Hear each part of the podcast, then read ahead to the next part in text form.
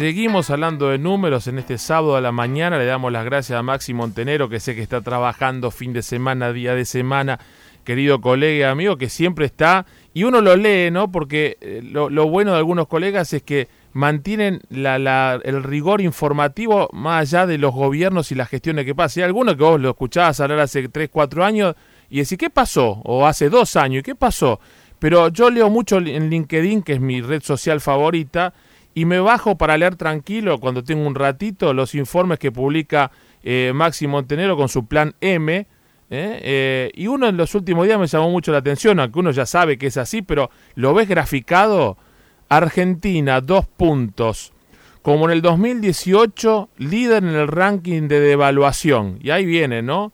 Eh, más que Turquía, más que Uruguay, más que Paraguay, más que Brasil, pero más mucho, porque nosotros el peso tanto y en lo que va del año, digo, ¿eh? Maxi, buenos días, ¿cómo estás? Gracias por estar en Caira aquí en Caira. ¿Cómo te va?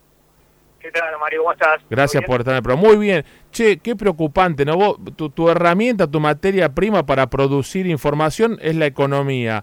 ¿Cómo la estás viendo? Porque eh, confío en tu, en tu análisis porque no, no, no estás este, eh, con, con, la camiseta puesta de ningún lado, sino de la información. ¿Cómo la estás viendo? ¿Se puede comparar con otra época? ¿Hacia dónde crees que va? Publicaste que hubo cambios ahora en la estimación de inflación de algunas encuestadoras que toma el Banco Central como referencia, ya está más cerca del 40 que del 30. ¿Cómo lo ves? Bueno, ese es el, el problema principal que, que tiene hackeado al plan económico de, de Macri, que es eh, esa inflación que el año pasado cerró prácticamente 48% sí. y que en los tres primeros meses de este año, en vez de desacelerarse, se aceleró.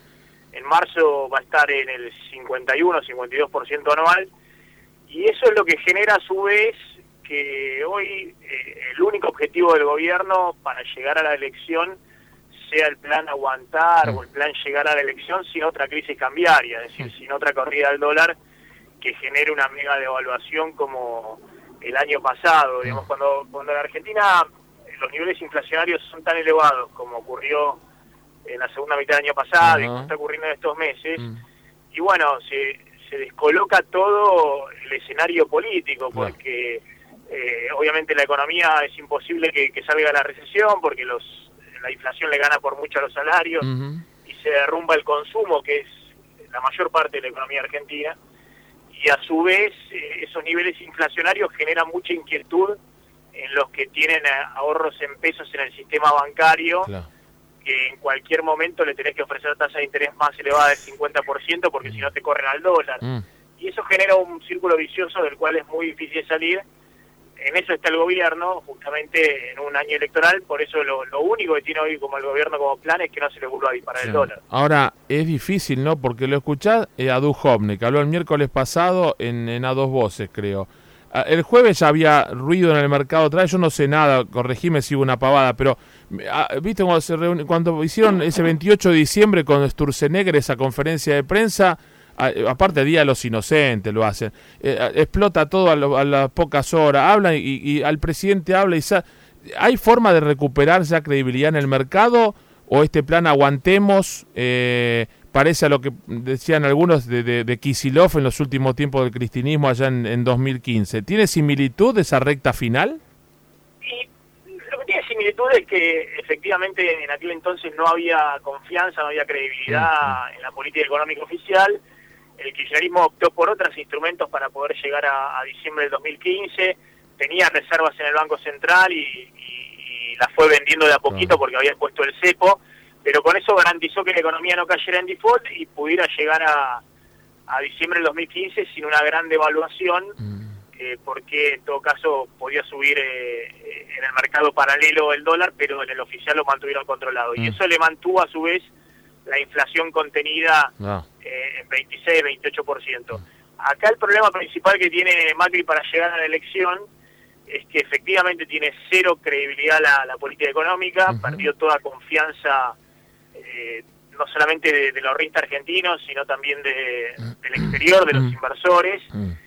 Y eso es muy difícil de, de sobrellevar, pues es muy difícil hacer política económica si no tenés nada de credibilidad. El gobierno pensó que el acuerdo con el fondo de por sí le iba a generar cierta confianza, Después cuando se dio cuenta que ni el Fondo Monetario ni el gobierno generaban confianza, bueno, está aplicando un programa que se llama de apretón monetario, que básicamente consiste en tratar de retirar todos los pesos que la gente tiene en el bolsillo, los pesos para el crédito, porque teme que, que todos esos pesos le corran al dólar. Entonces, eh, acepta tasa de interés de casi el 70%, que hunden a la economía y la llevan a una recesión todavía más profunda pero bueno, considera que eh, no tiene otra salida porque la alternativa sería, si le suelta un poquito la rienda a la economía, bajando las tasas de interés y demás, que haya una corrida cambiaria. Entonces eh, está en una encrucijada muy difícil de, salir. Última dos cortitas, te agradezco el tiempo y la amabilidad de estar con nosotros. Una, eh,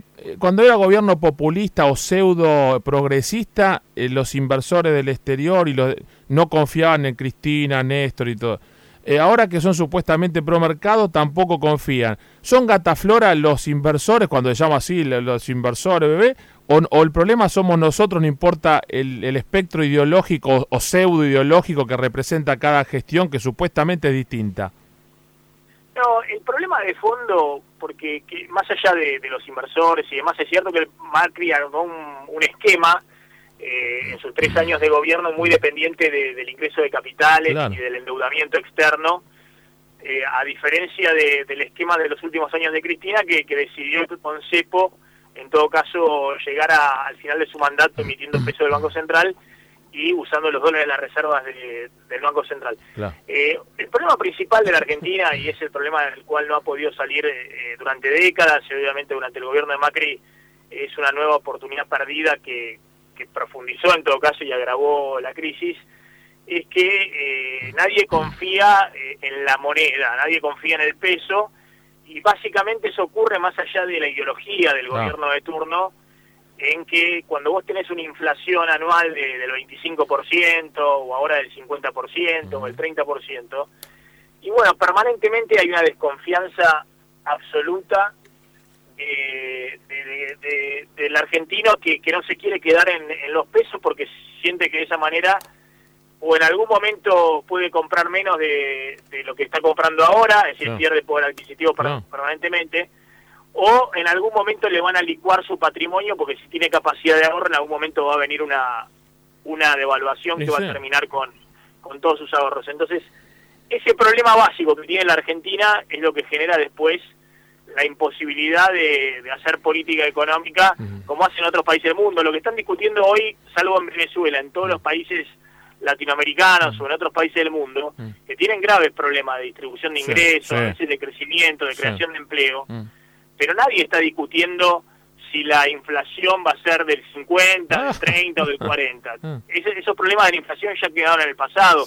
O nadie está discutiendo si va a tener una devaluación de, del 30, del 40 o del 50. Mm. Esos mm. problemas son hoy de, de, la Argentina, mm. como, como, han sido en el pasado, y básicamente tienen que ver con, con gobiernos que no aciertan con las políticas económicas para generar confianza eh, en la población, ¿no? En, los arristas y en todos los agentes económicos de, en la Argentina, en el propio país, más allá del después de los inversores extranjeros. ¿no? Y la última sobre lo que dijiste vos recién, y esto es, es básico mirar, saber tu mirada, pues es importante para nosotros. Eh, Ecuador dolarizó allá por el 2000 y hasta Rafael Correa, que supuestamente ideológicamente está en la línea de lo que fue el kirchnerismo, no se animó a tocar la dolarización porque no era este especificación este em, convertibilidad era es dólar. Y la inflación es 0.3 0.2 no no será la solución ya sé lo dice mi ley qué sé yo es polémico. Nuestra moneda tiene solución o ya tenemos que soluciones radicales no no yo, no yo no, no coincido y me parece que el 90% de los economistas no coincidimos que Argentina pueda ir en algún momento a una dolarización. Entre otras cosas porque no, no le falta dólares a la Argentina. ¿A eh, cuánto sería, no? Claro. Claro. Ah. Y, por otro lado te voy a decir una cosa, es decir, la válvula de escape que tiene hoy la, Argentina para evitar ah.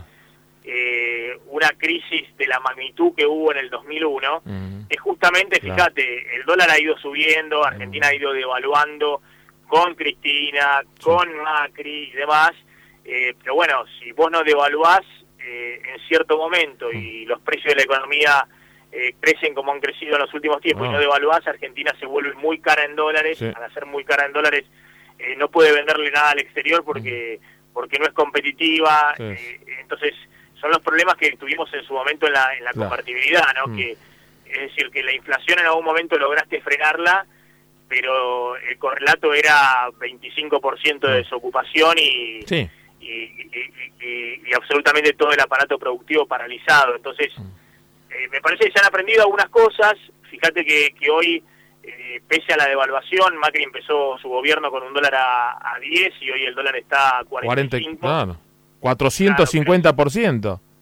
pero, sin embargo, eh, no ha caído ningún banco, mm. es decir, que se ha aprendido de que no se pueden tener depósitos en dólares y prestarle a la gente eh, en dólares. Hoy, hoy eh, todos los depósitos en dólares que hay en el sistema financiero están prestados a exportadores o a gente que, que cobra en dólares y que puede devolver esos depósitos. Y lo mismo pasó en el gobierno anterior. Algunas cosas se han aprendido para no entrar en la, en la crisis terminal y, final que hubo en el, en el 2001, eh, cuando estaba todo el sistema financiero dolarizado y le prestaban a préstamos en dólares al plomero o al carpintero que cobraba en pesos y cuando después venía la devaluación no pudo devolverlos. Ah. Entonces, acá el dólar, eh, Cristina tenía, Cristina tenía el dólar a, 3 y, Cristina se fue con un dólar casi a 10 y 15 mm. en el paralelo y tampoco mm. eh, cayó ningún banco por la devaluación. Entonces, algunas cosas se han aprendido, la, una de las cosas que se para mí que se ha aprendido mm. es que, Argentina no puede tener todo su sistema dolarizado. Maxi, gracias por tu tiempo, un lujo tenerte en el programa, te seguimos leyendo y viendo en Plan M. Un abrazo grande. ¿eh?